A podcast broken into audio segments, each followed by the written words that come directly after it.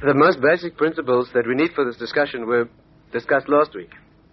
So I would suggest we're not going to bore those who were here. I would suggest that we'll we won't even attempt to summarize. We'll pick it up from where we left off. Last week we basically tried to look at the spiritual or mystical background of what is a man, what is a woman, basically, and explain how various aspects of male and female personality are manifestations of the mystical picture or reality. Without that, you can't really understand the subject. A lot of the way in which a woman has to know how to deal with her husband and how a husband has to know how to relate to his wife are based on those principles.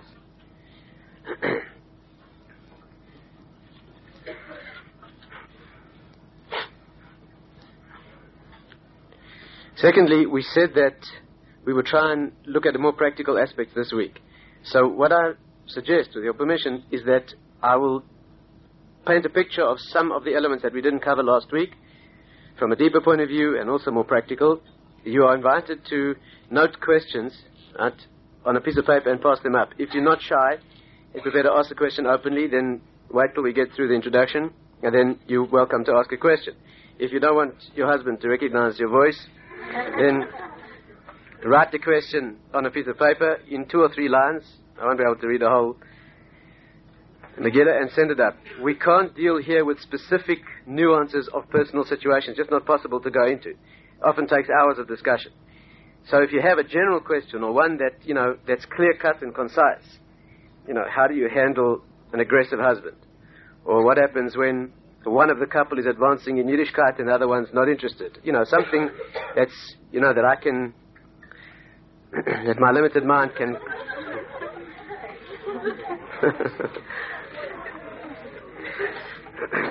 Didn't get humorous yet. Something that my limited mind can grasp at the glance of a few lines. Thirdly, the third part of this series, we didn't say it was a three part series, we said it was a two part series, but there's a secret third part which deals with the more intimate aspects of marriage, which cannot be discussed in this kind of a forum, will take place, Ms. Hashem in Sandton, on a date that Al Mofson perhaps he announced or is available to give that date. That will be for married for men and women separately. The, me, the men are only welcome if they're married. Uh, married men only. The women, it's not so important that a woman be married to come to that session. She's quite welcome if she's not. But men, only married men are invited to that session. So you either have to be married or you have to get married between now and.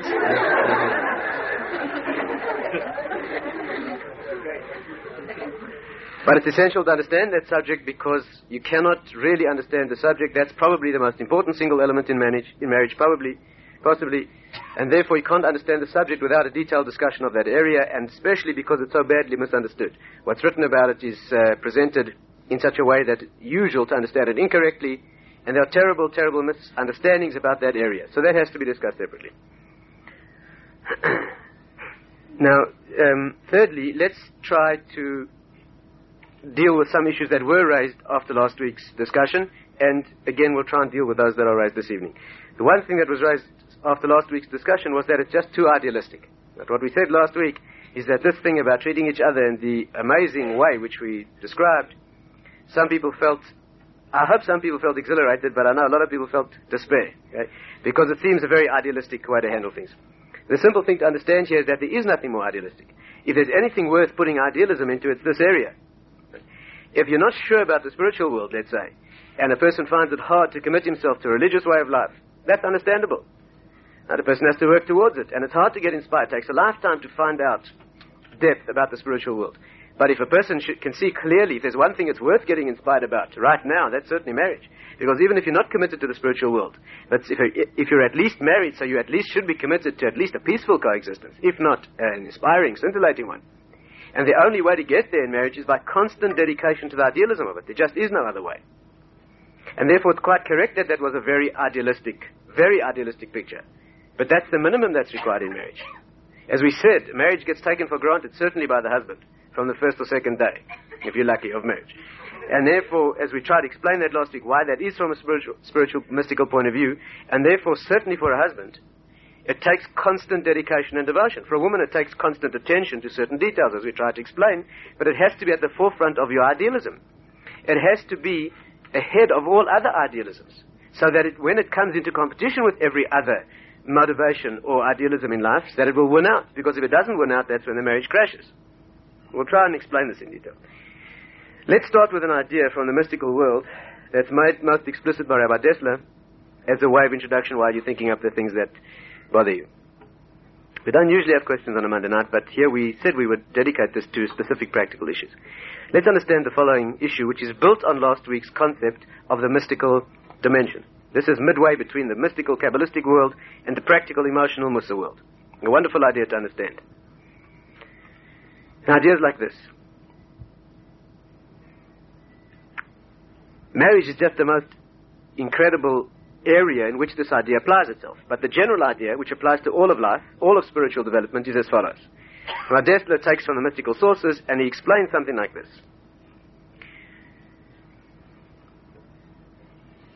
There are two poles of human existence. At last week we spoke about the male and female pole. If you refer back to that discussion, if you listen to it, if you haven't heard it yet, you'll understand the mystical depth behind what we're going to say now. But let's just state it now in the practical revealed world. The two poles of human existence are called giving and taking. Let's try and understand this idea. It can be little that's more important than this before we bring it down to the actual literal, literal practical. A person is either a giver or a taker. The spiritual pathway is to be a giver and not a taker. And that's the hardest thing to learn. The natural instinct of a child, and most people who remain at that level, most of us find it hard to mature into the level that takes work, a child is a taker, not a giver. Once for himself. Maturity means learning the ability to control what you want and to be able to give instead. Let's try and understand this idea. You'll see it's a fantastic idea that marriage is just the most acute area of application of this idea, but it actually applies to all of life. Let, us look at the more mystical background first briefly. The background is this. The mystics say that if you look at the world in a, in, an, in a vertical axis, what they call a vertical axis, in other words, if you look at Hashem as being the source of reality, and on a vertical, imaginary vertical axis, you look at the world as being on the bottom, then you see that the direction of giving is from top down. What the mystics call from male to female. The seed is given from the male to the female, and then it's beca- she makes it real. She makes it happen. But giving goes in that direction. The unique thing about it in its absolute sense is that if you trace the root of giving to its source, which is Hashem, he can only give. There is no taking. Hashem, being perfect, right? being perfect is nothing that he lacks, which means nothing you can give him. So what we understand, what he teaches in the world, is that he is a giver. He's not a taker. Everything that he does is an outpouring of goodness and giving. He didn't need you. He doesn't need you to do anything for him. He has it all already. The only reason that he does anything in the world, like build a complicated world such as this, is in order to be able to give. Hmm? Now we know that the application of the spiritual pathway in the world is that we have to be like him. Just as he's kindly, you have to be kindly. Just as he's patient, you have to be patient.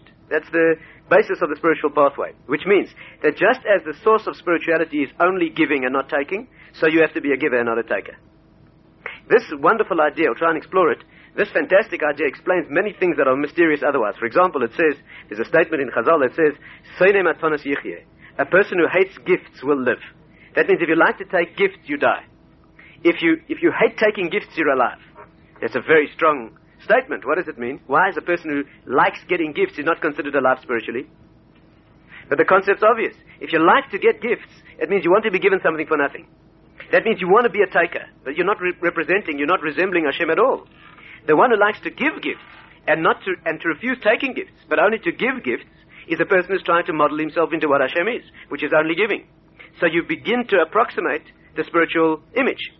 Whereas if you're a taker, you, you are a, just the gaping hole into which all existence falls. Therefore, to resemble Hashem, you have to become a giver, not a taker. Of course, you have to be careful in its application. We're just dealing with a theory. Its application is not always so simple. In its application, often you have to receive a gift, because that, in fact, is giving. If someone wants to give you a gift as an expression of closeness to you, and you would reject the gift, you might hurt them. In other words, it could be many situations that to accept the gift, actually you are giving. You follow? You don't need this gift at all and you don't want it. But you're accepting the gift as a kindness to the person who has the need to give it. You have to understand the situation in depth. It's not so simple as which way the hands are moving. You have to understand the spiritual depth in it. But that's the concept. That means this, that if a person wants to live, and in marriage, of course, that's the only way to do it, they have to focus on the marriage not as what I give and get, but only what I give. Last week we explained this by saying that a person, especially a man, is not allowed to look at marriage as a partnership. Because a partnership means I've got my obligations, I give this and this and this, and you owe me these and these things. You have to give that. So already I'm a taker. In half the relationship I'm demanding, I'm a taker. And the marriage is finished if that's the, if that's the posture. As we explained last week, a man has to compare his wife to what he would have had without her, which is nothing. A can of cold peas, if he's lucky. He wouldn't have had whatever it is that she makes. It might not be, sometimes it isn't always perfect, but at least it's hot, usually, or at least. sometimes, huh? He has to compare, again, the idea is to compare himself, which means that anything that is given is abundant. That's what he has to see. But his emphasis, effort in life is to become a giver. Now, let's try just to explore briefly one or two aspects of this idea and we'll try and apply it to marriage. The way, the, the, the most amazing expression of this I've ever heard from the great Rosh Yeshiva in Jerusalem is like this. Let's bring it down to tachlis, to practicality. What does it mean to be a giver and to be a taker? How do you do that? What do you focus on? So I explained the following idea. When you're a giver, it means you're a person who focuses on your obligations. You see, all human relationship is, can be expressed in terms of giving and taking. Right? When I give, I'm the giver, you the taker. That's how we relate. Then there's something you give me, I become the taker. Really, what it boils down to is my obligations and duties are what I have to give. It's what I owe you. My rights are what are due to me. That's your obligation. My rights are your obligations and vice versa. Are you with me? That's the way it is. You can call this spectrum giving and taking, or you can call it rights and obligations. Now, listen to this. You know, we have an axiom that the Torah way of looking at things is the opposite of the secular way of looking at things. We have an axiom in Torah that the mystical spiritual pathway sees things not just differently, but opposite to the secular world. That's a reliable pathway. And it's because our marriages are modeled on the secular world that they're in such trouble. Try and understand this. Now, if you look at the secular world, you'll see that they also understand that the human world is made up of rights and obligations. But the secular world focuses only on rights. Isn't that amazing? How does the secular world set itself up? If you look at any system of values in the secular world, you'll see it's composed of rights. The Bill of Rights, the rights of a person, the rights of man. You'll see it in the highest of societies, the most democratic and, and liberal, whatever you want to call it, of societies, are based on rights. Which, of course, is the root of all problems. Because rights mean what is due to me. Which means that you develop in a man or a woman the sense of being somebody who needs and deserves, and you owe it to me. Society will never succeed as long as people base themselves on their rights. What happens when you have a world based on rights? You have the rights of the worker. Right? The worker's too weak to get his own rights, so he bands together with other workers, and he's a force. So what happens? Then you have a national association of employers, and you have a class war, you have a struggle, you have war. When people focus on rights, what you have is war, battle. Because each one wants to take away his rights, wrest his rights, you. And that's how people, if you think about it, it's, it's embarrassing. Even Jewish people bring up their children in the following way. They teach a child to be able to stand up for himself, to demand his rights, and to wrest his rights away from someone else. Now, this has an application. But at the core of the human being, you don't want to be a person who feels that I deserve and you owe me. Such a person bases himself on focusing on his rights. He gets into marriage, definitely he's going to fail, because he's going to be demanding what the person owes him all the time.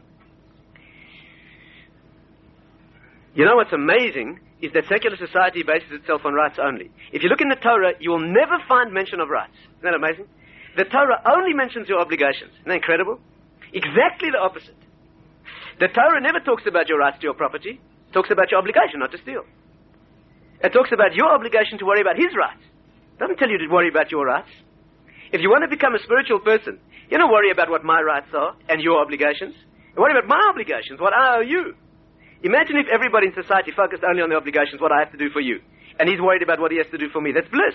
Imagine in a marriage. If each person's worried only about giving, don't give me anything in return. I just want the opportunity to give to you. Just give me the opportunity to give. And the other person wants only to give to me. That's bliss. But if you go into a marriage having been trained that I've got rights, that I deserve certain things, you owe me certain things in life, they'll never succeed.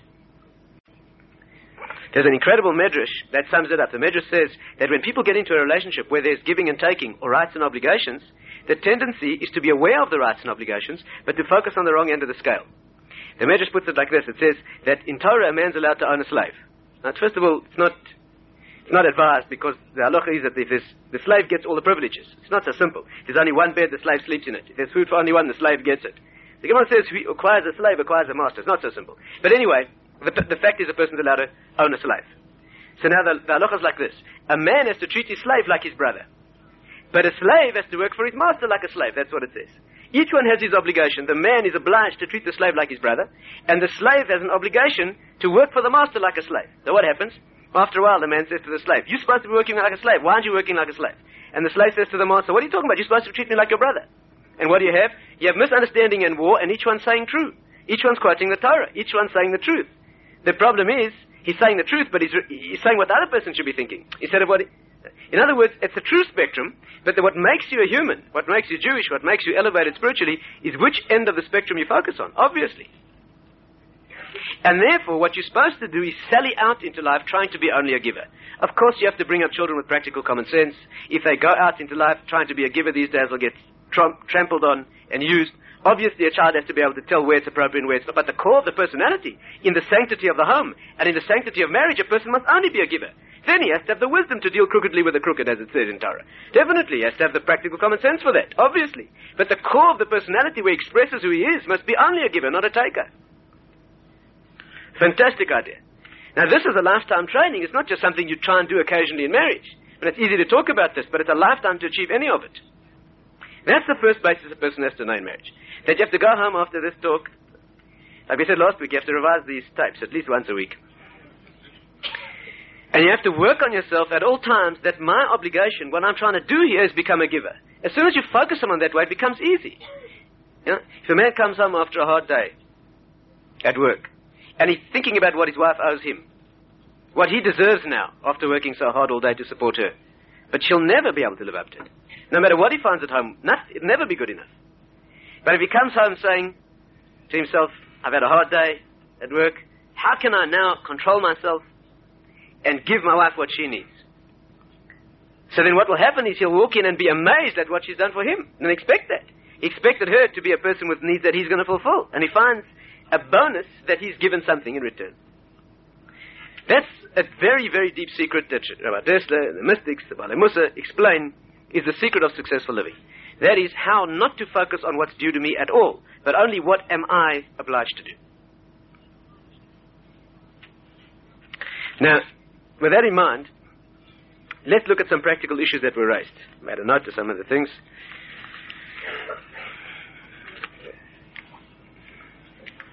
Some of the questions that were asked.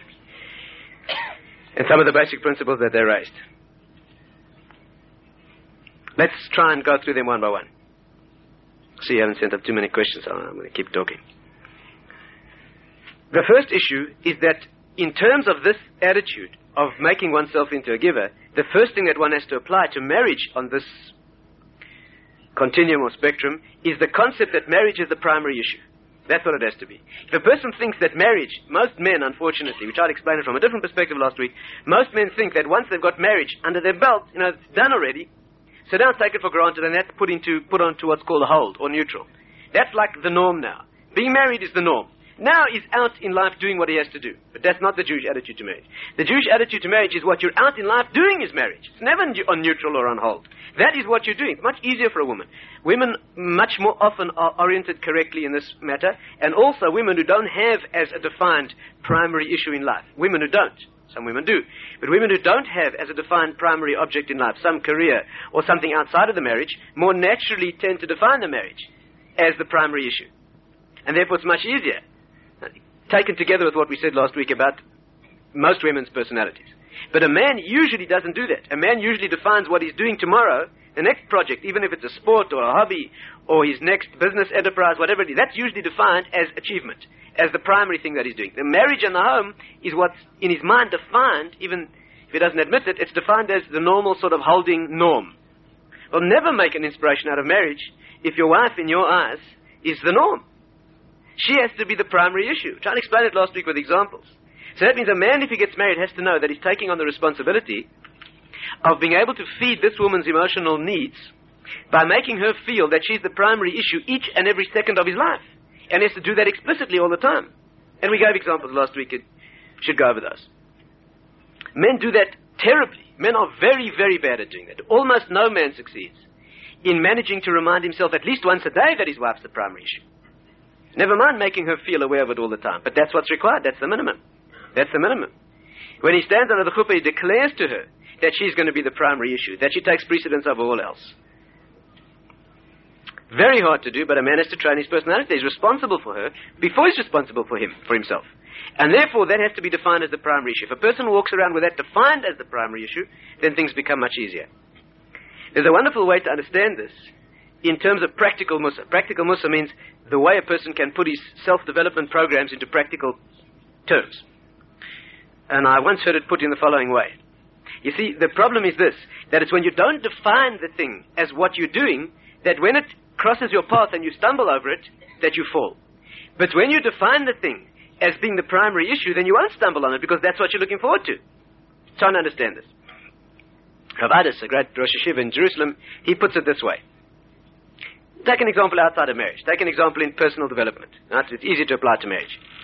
Let's assume, let's take a typical situation. Let's assume a person is put into a situation of stress emotionally. Let's say that they have to get to a certain appointment at a certain time, early in the morning, and they're late. They're late. And what happens is everything goes wrong. So what happens is, let's say, as they rush out the door, they trip over the dog, and it bashes his head on the doorpost, and while he's seeing stars, he closes the door on his hand, and then he starts screaming at everybody in the family because they're to blame. And by the time he gets to his appointment, if he does, emotionally and spiritually he's a wreck. Rav says the following thing. Imagine, imagine this is, imagine the scene as follows. That's what happens on Monday morning. Imagine late Sunday night, just before you go to sleep, you get a letter. There's a letter from Shamayim, from heaven. Spiritual document. And in that letter it says, we're just writing to inform you that tomorrow morning you're going to have an ordeal. At 8 o'clock in the morning, you're going to be late. As you're going to rush out the door, you're going to trip and you're going to half get concussed, and then you're going to break three fingers in the door, and that's what's happening. And we're watching you. We're watching you. That's been given to you as an ordeal. That, don't think for a moment that the point of the object of the day is to get to that meeting. That's not the point. The point is to see how you respond. That's what we're watching. We don't care if you get to that meeting or not. What we care about is how you're going to handle that situation. The person has that letter. What happens? What happens the next morning? He's late. And he rushes out the door, right? And he trips over the dog and hits his head and he's singing, right, with joy. Because, and as he hears his fingers crunching the door, he smiles, right? Because the point is that you can take the pain. The problem is just what you define as primary. If you define as primary getting through this experience, then anything that stands in your way needs to be wiped out. But if you define as primary the experience, and that's what you're in the world for, You'll, ca- you'll go through the flying colors, definitely. It's a question of defining what it is you... Goes on to say that you have a letter like that. What's your excuse? You have a letter. You have a letter, you've been told. What do you mean you're surprised at 8 in the morning when this happens? Don't you know? You've been told already. You've been given a letter at the beginning of your life. That's a Jew's obligation. That's what Torah means. It's a letter from the higher dimension, personally informing you that you're being watched. And what we want to see here is how you handle ordeals, and how you cope with difficulty, and whether you get angry or not when you've been informed about that. Of course, it's hard to remember that you've been given that letter. You have to remind yourself every day. But if you remind yourself that the primary object of this experience is how you handle the next five minutes, then it's much easier. It's much easier. Let's study the next area. Next application.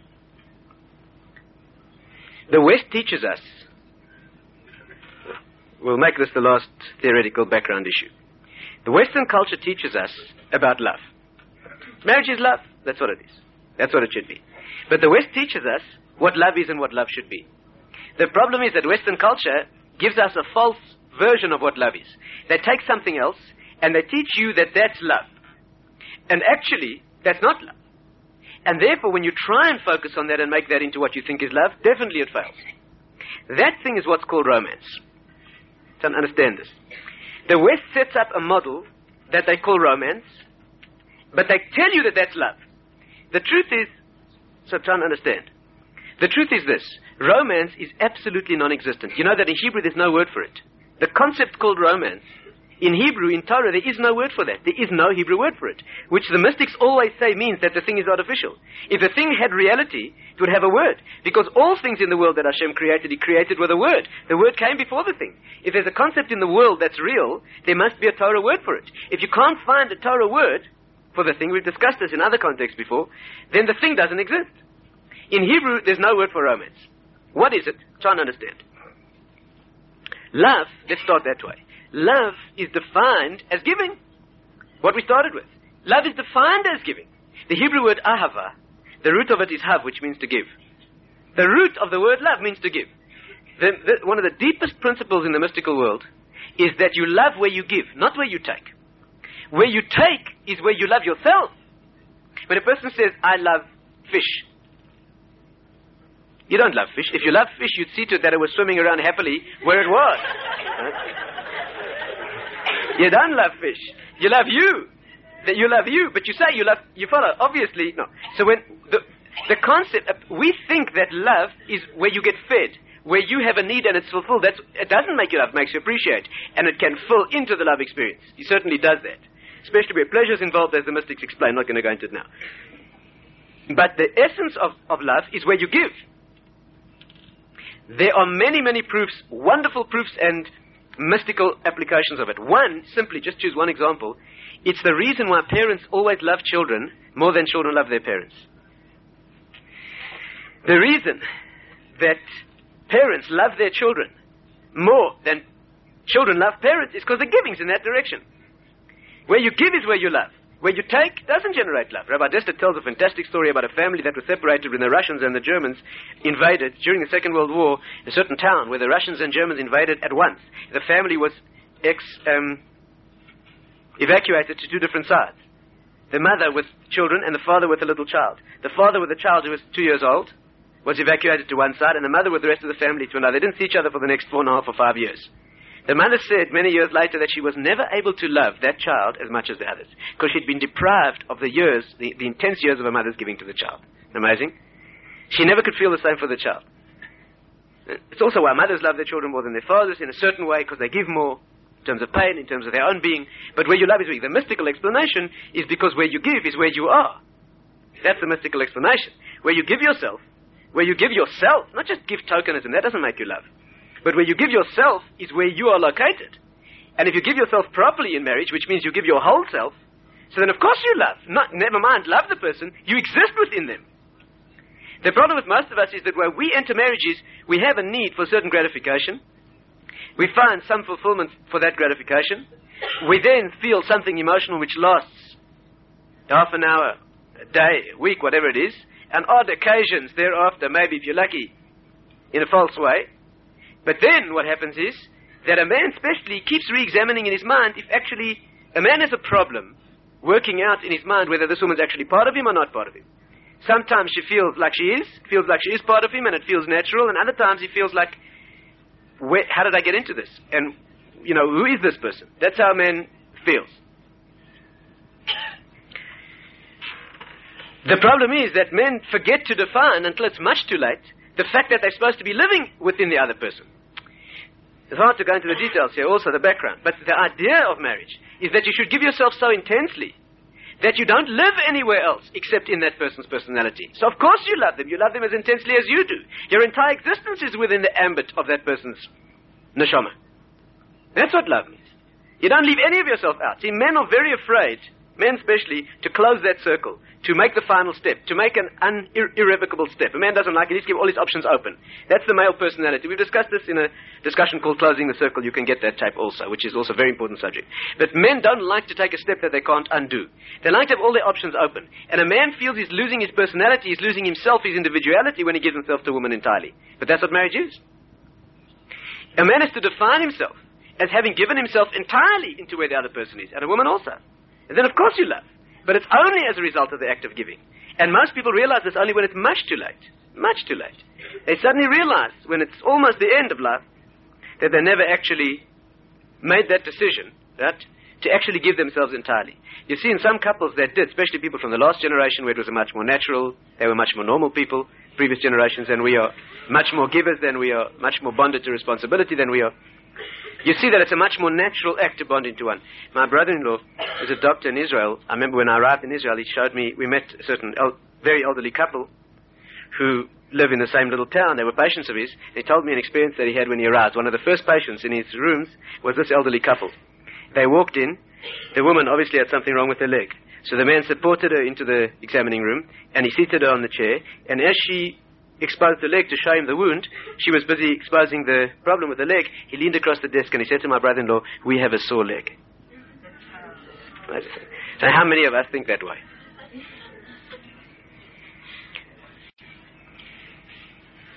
Now, the Western concept of love isn't giving. The Western concept of love is what's called romance. Now let's understand. What is romance? What is it? This non-existent thing. What is it? It's the artificial experience. It's a long discussion in its own right, and I'm not, we don't have time to go through the details. But the essence of the idea is this.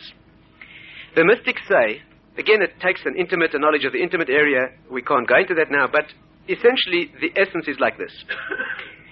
that the mystical sources say that every experience has a flash of unreal inspiration in the beginning, and then just as you get in touch with the unreal experience, then it disappears. Many, many examples. There are many examples. We discussed it on other occasions. You can also listen to that discussion in detail. The source of it is you'll see that the whole physical world is built that way. The human being relates only in that way. When you smell a smell, for example, you notice it only while it's new. After you become accustomed to it, you can't smell it anymore. That means it only impinges when you hear a sound. After a while, hearing a sound, you don't only notice a change. When you feel something, you, you make your sensation registers as you feel it, and then you can't feel it anymore. You have to change, move. Right? Again, there's a whole intimate side to this which I can't go into. It's called touching and not touching, but a mystical idea. But the point is that you can only sense a thing at the explosion of its inception, beginning. As soon as you've become adjusted to it, you can't sense it anymore. Why is that? Why is that? Many examples it says that a child in the womb is taught the whole Torah. Child is taught the whole Torah and then he forgets it. Why teach him the whole Torah mystically if he's going to forget it? The point is that there's a flash of inspiration where it's lifted to a tremendous dimension and then it's taken away, driven into the subconscious. Many, many experiences like a new friendship. When a person makes a new friendship, there's an acceleration at the beginning of discovering a new personality.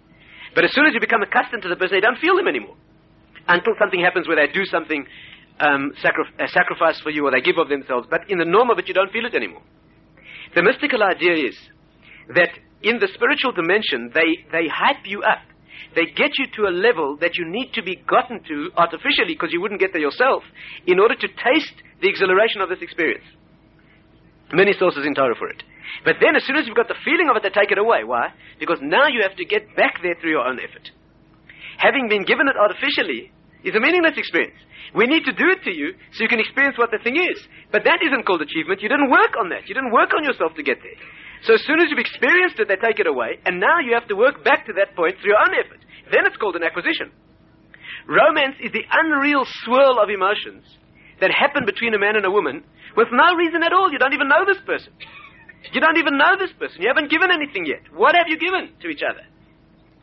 But there's an amazing mystical force that happens, electricity that happens between a man and a woman, that's an unreal exhilaration. But just as soon as you latch onto it, it's taken away. That's the norm. That's the way the world's built. Why is it taken away? So you can work for the next 55, 120 years on getting back to that level through the effort of having given yourself to that person. So it becomes a real acquisition. That that becomes you. Marriage is the learning ground for all spiritual development. But people in the West think that romance is love.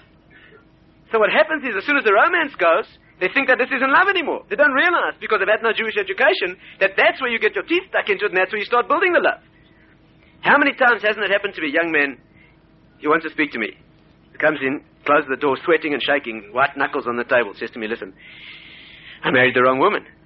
Say, how long have you been married? Say, three and a half months. Say, wh- wh- why do you say that? He says, when I was with this woman in the beginning, when I saw bells rang, music played, it was unreal experience. I was floating in the clouds. I thinking, now, don't feel anything.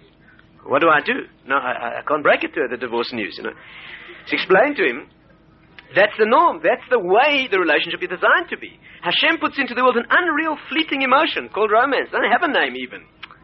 Just to get you hooked on the experience to show you what could be if you work on it between the two of you. But then, just as soon as you've got bitten, hooked, then it gets taken away so that you can now work on giving yourself to the other person, which takes a lifetime to do, to reach the same level. But we're not taught that. The Western world tells you you must take what you give it. In other words, you must be a taker. Where you get exhilaration, where you get gratification, that's what's love. That's you, that's living. As soon as that disappears and you have to put work into it, they're not interested.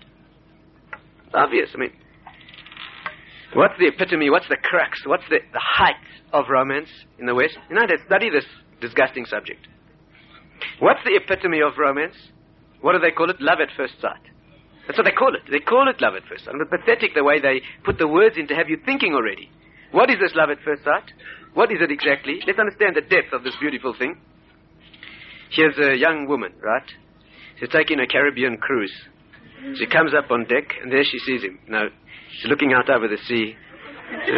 Starched white uniform, he's got a little cleft in his chin, there's a few blonde curls. As she lays eyes on him, the music plays, the bells ring, you know. That's it. That's love, that's love at first sight.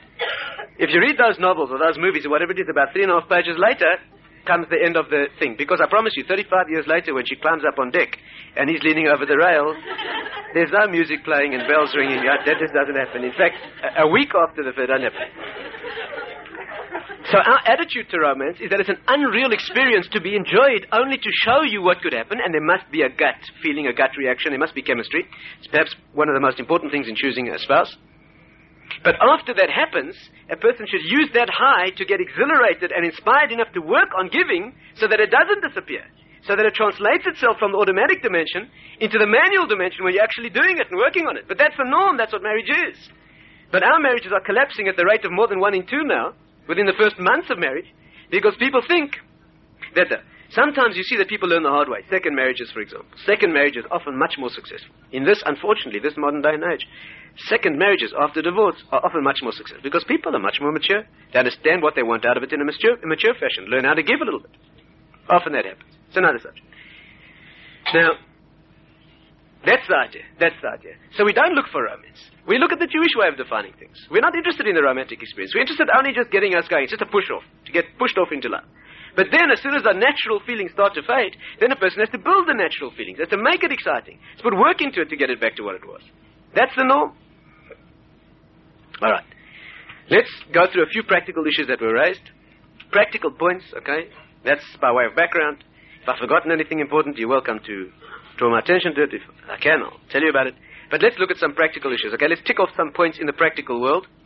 Try and examine them. These are questions that have been asked, and I'll try and deal with them. First of all, how to choose a husband or wife. Okay, briefly. If you, if it's too late,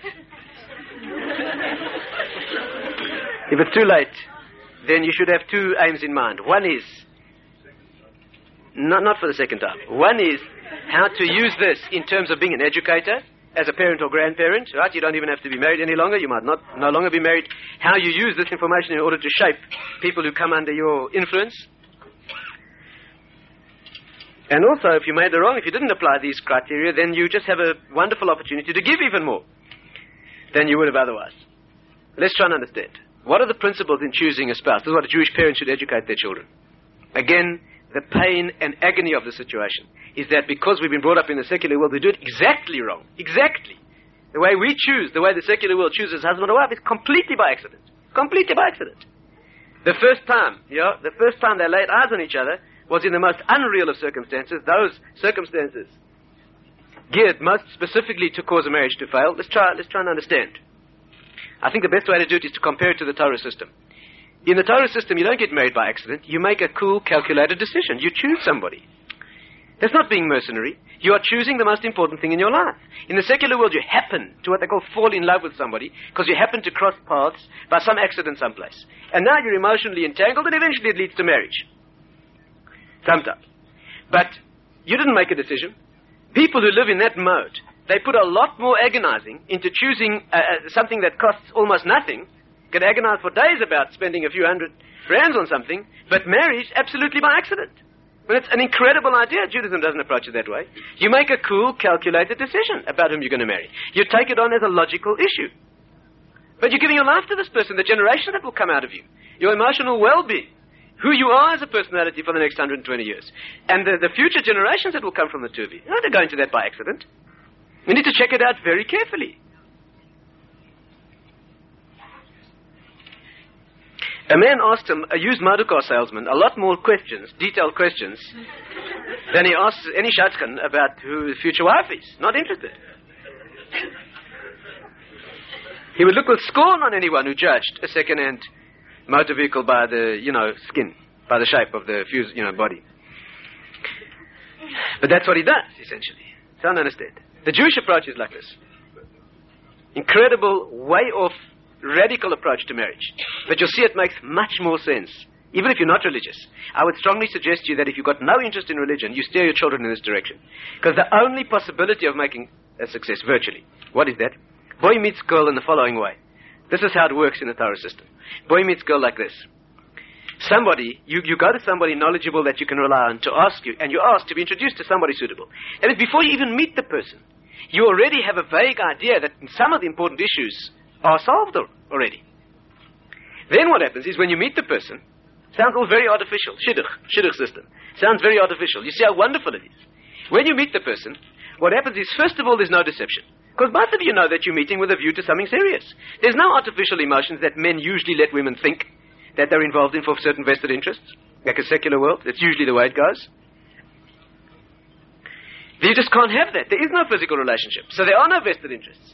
So the thing is on an even keel from the beginning. And you discuss the important issues and you get a look at each other in a balanced way. A man cannot bring himself to look at a woman as only a physical object. It's a very feminist idea, this. It's, it's ironic, because the feminists think that religion is anti feminist. But actually, it's the most feminist way of living. Because he's forced to look at a woman as a total creature. He's not allowed to look at her. First of all, she's not allowed to be immodestly dressed. You know how boy meets girl? Go out on a shidduch. The halacha is that a woman must be modestly dressed. So first of all, he cannot be attracted only by the body. It's hard enough even then. It's hard enough even then for a normal man. But at least it's not emphasized. But she has to be dressed in an attractive and feminine way. Because it's forbidden in halacha for a woman to wear man's clothing. So you see what he's presented with? A feminine and attractive, beautiful woman, but cannot overemphasize the physical. And he can't allow himself to engage in the physical side of the issue because that's not allowed. So he's forced to look at it as an entire human being. It's a fantastic, balanced way to start a relationship. He has to put his money where his mouth is. In other words, he has to commit himself to the relationship before he can expect to get any of the vested interests, which obviously is the way to make a deal. In the secular world, you have a travesty of that. In the secular world, women have got no rights left, no rights left at all, battered into total insensitivity. Woman has to yield all her rights, right? Otherwise, she's just the loneliest of individuals.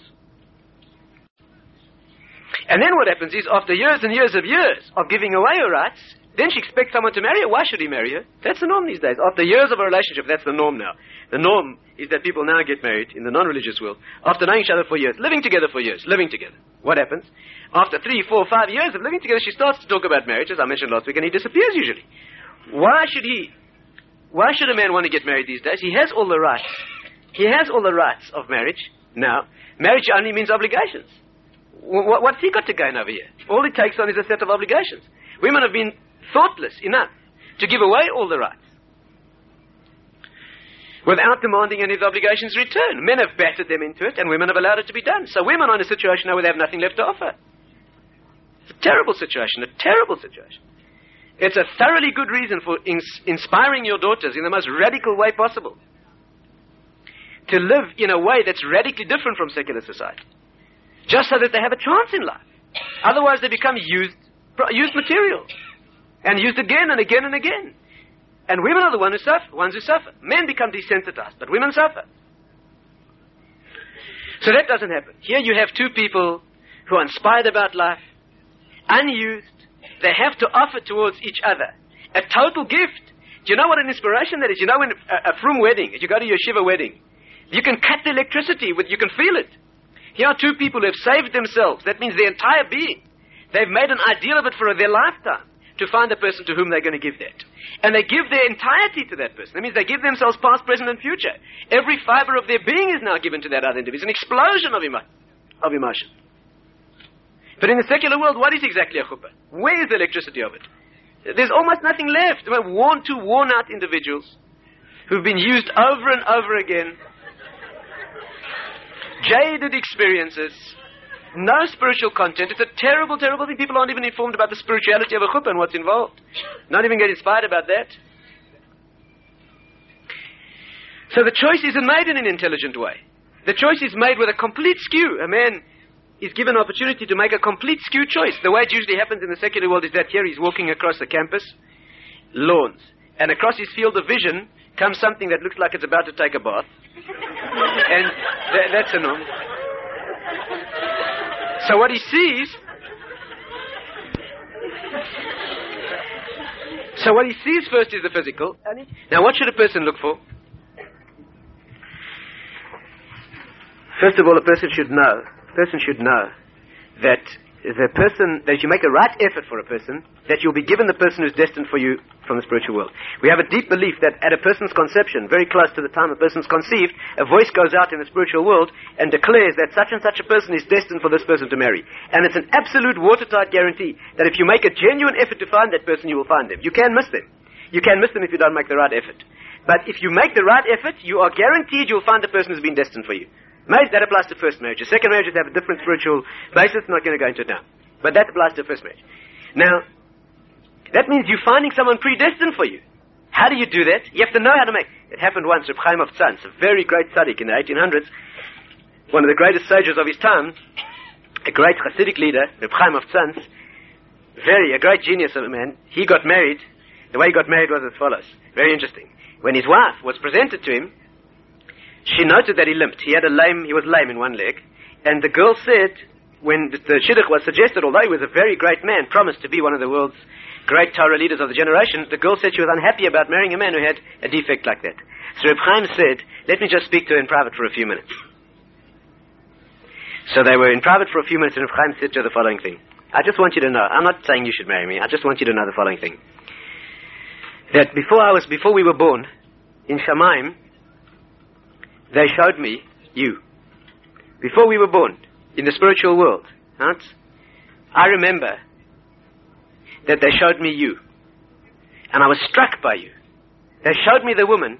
When that voice went out, they showed me spiritually the woman I was destined to marry. And I saw you had a lame leg. So I said to them, let me take that on.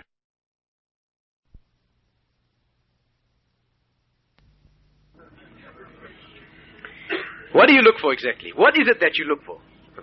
And this is what a person, again, you have to teach children to look for this, definitely. You have to educate children. A little girl, when a little girl's been brought up, the mother must point out to her good qualities in a man. If they go to a place where she sees that the man helps, for example, the mother should point out to her little girl what a wonderful quality that is in a husband who helps his wife, so that the child will grow up with an appreciation of those things. So she learns what to appreciate in a man. But this is such basic education, it's a great shame and embarrassment that we, we don't do this and we aren't taught these things. What should a young couple look for in each other? What should a young person look for? So very, very briefly, the Jewish approach to it is as follows. more or less in order of priority. Not necessarily exactly, but more or less in order of priority. More or less. First of all, these first three or four are actually um, contemporaneous. They have to all be looked at, they, which is more important. One is there must be a natural attraction. That's the first thing. There must be a natural, for all this frum talk about, about shidduchim and working it all out, but there must be a gut feeling and electricity or chemistry. It's a halacha, it says a man's not allowed to marry a woman without seeing her, no matter how wonderful she is uh, on paper, as it were, he must see her. There must be chemistry, right, between the two. That's the first. The second thing is, the second thing is good midas, okay? Good midas, which means good character traits. There's nothing more important than that. Good basic midas, which means gentle, kindly, generous, giving individual who's not hung up in any way. That's the first thing a person should look for. Is this person gentle, kindly, a giving individual? Not a selfish person, a complicated person, a person who's hung up in any way. Basic goodliness and kindliness and normality. Great intellect is almost irrelevant. Sometimes it's a big disadvantage. Certain details, physically or intellectually, are irrelevant gentle, kindly, a gutta, somebody who's got goodness and emanates it. Okay, let's look at a few specifics that have been raised. These questions, and I'll read you the first one. What is chemistry?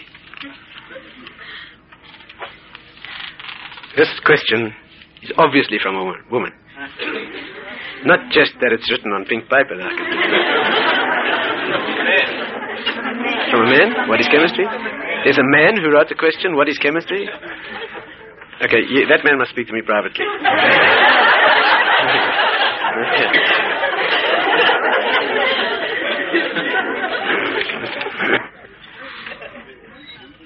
okay, let, us try and uh, briefly look at a few of these points also, specifically. First of all, practical techniques. What happens, this was asked also, what happens when there are habits, okay, that the one partner has Again, it's all common sense this and comes down to the same principles that we spoke about last week and we spoke about in the beginning. But let's try and make it practical. What happens when there are partners? One of the partners has certain habit patterns, behavior patterns, habit patterns, or personality traits that come into conflict with the other. What should be the attitude? The kind of scenario that's usual is often it happens that it's, and often it goes around vested interests like money. That's how many families are fractured by the fact that the woman forgets to switch off the lights. That's all. She just forgets to switch off the light. That's all. She's not careful about switching off lights. And the husband builds it into a major catastrophe. Okay? Or some other aspect of her behavior. She's not neat, let's say, or the house is a little untidy sometimes, and the husband is a punctilious sort of uh, obsessive character who likes the house all the time. The Torah advice in such a situation, the Torah advice is not to try and modify the other person's behavior. That's not the way to do it. If you do have to, it has to be at a time, as we explained last week, when it's not an issue. Not at the time when it is an issue. At the time when it's not an issue. At the time when it's been done correctly, and not when it's been done incorrectly. But the right way to do it is if it's if if in objective reality you can put up with that problem, then you should put up with it. For example, if it's a financial issue, that the woman does something that costs money, let's say. She leaves the lights on or she forgets to switch off the stove or burns out kettles one after the other because he leaves them, whatever it is. Then a husband, a Jewish husband should say to himself, sit down one day when she's not around and say to himself, let's make a calculation how much this costs me. What does this cost me? What is the cost of all the lights that she leaves on that all month? And it will come to such a small amount. And even if it's a mage, let's say, you follow, let's say it will come to work out that because of these habits that she has, that he thinks are impractical and are irresponsible and are, and we start to put hyped up words to these things, then he should say to himself, it costs me extra 25 rands a month, right? The extra lights that burn because she doesn't switch them off. Isn't 25 rands a month a fantastic investment in your marriage? No, fantastic investment. Say it will cost you 100. How much are you prepared to, yeah, ask yourself. What are you prepared to invest, right, a month? In the fact that she, yeah, let's say this is a woman, let's make it ser- really serious. Let's make it really serious. This is a woman who, who dents the car repeatedly. Hmm? This is a woman who's addicted, yes, habitually, habitually dents the car.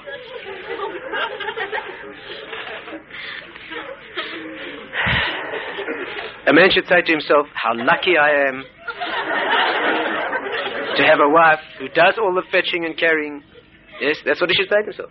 He should say to himself that it does. What does it cost? What will it cost him? Even if it's very expensive, it's nothing compared to what an investment in one's marriage is worth. And if a man shows his wife that he doesn't get upset about such things, she'll have such intense admiration for his strength of character and his depth of self control. The way to handle it, of course, is to expect the car to be scratched every day, not to. It's anyway. Definitely. Definitely. If a man buys, invests unwisely in, in a vehicle that is beyond his price range and he puts everything into it and then he lets his wife drive it and then she comes home and tells him that, you know, the garage wall isn't where it used to be or whatever it is.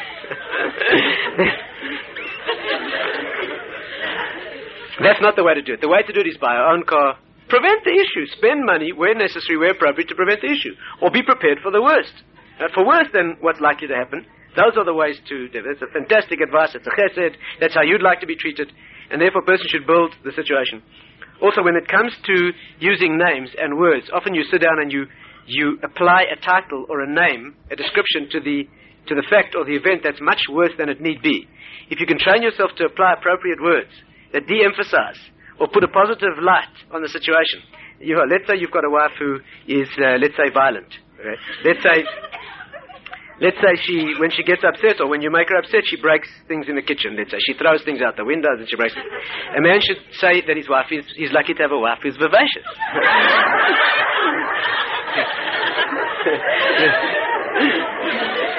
that puts a whole different complexion on it, and it's much easier You have to work with yourself and know how to. Yeah. Dan lekaf zechus, that's another message. First of all, being prepared and tolerating, okay, and uh, using artifices that are that are where a person has to be judgmental, that they judge favorably and they are ready for it, and that they define their wife as primary. All those put together. For example, let's say, let's take a scenario. Here is a man who has invited his boss for Shabbos dinner.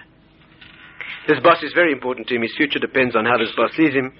He's been nagging his boss for weeks to come over because he hopes to influence his boss in a more religious Jewish direction. He wants him to see the warmth and beauty of a Jewish home. His boss has finally agreed to come over with his wife, and they arrive for Shabbos dinner, and um, his wife has forgotten hmm, that they're coming. She's forgotten it's Shabbos, and she's still resting from her afternoon thing. Okay? or, or, or, or let's say uh, she baked challahs and she, thought, she forgot to put the yeast especially baked challahs. He's been lecturing her and taking her to study courses for the, the Ohr Somayach Kashrus course for the last six weeks, how to bake challahs, so that he can impress his boss with warm, fresh, home-baked challahs. And that for sure, you know, his boss is to be got to through his stomach, and that's how he's going to do it. The woman forgot to put the yeast in the challahs, and when he picks them up to make a motzi, he got two very flat pancakes. that kind of situation, especially common in newlywed newlywed wives do that kind of thing. The husband should say to his boss, Look at this, he should say. We have a wonderful, do you know that we have a wonderful custom in our home? when we say Zecher Litzias Mitzrayim, we like to remind ourselves of the matzahs.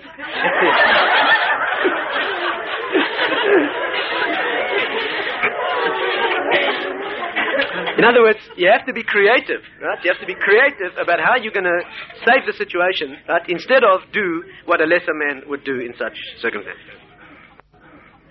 Dan means it's a Jewish obligation to judge that's a Jewish obligation. It's a mitzvah of the Torah.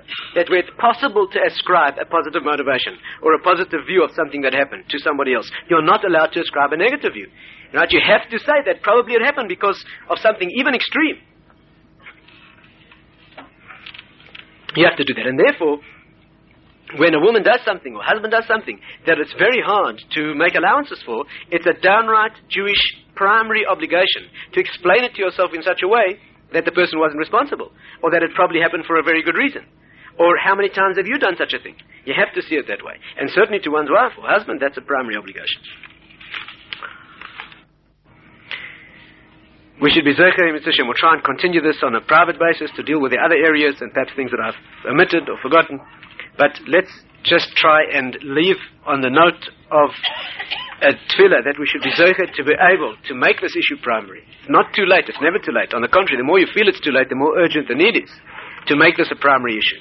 To put aside everything else in life. The children, certainly one's way of earning a living, one's professional career, they all need to be put aside to make extreme efforts to build oneself into the kind of personality that the other person, your spouse, will not be able to help loving, and that you do for them, right, more than what you'd want them to do for you.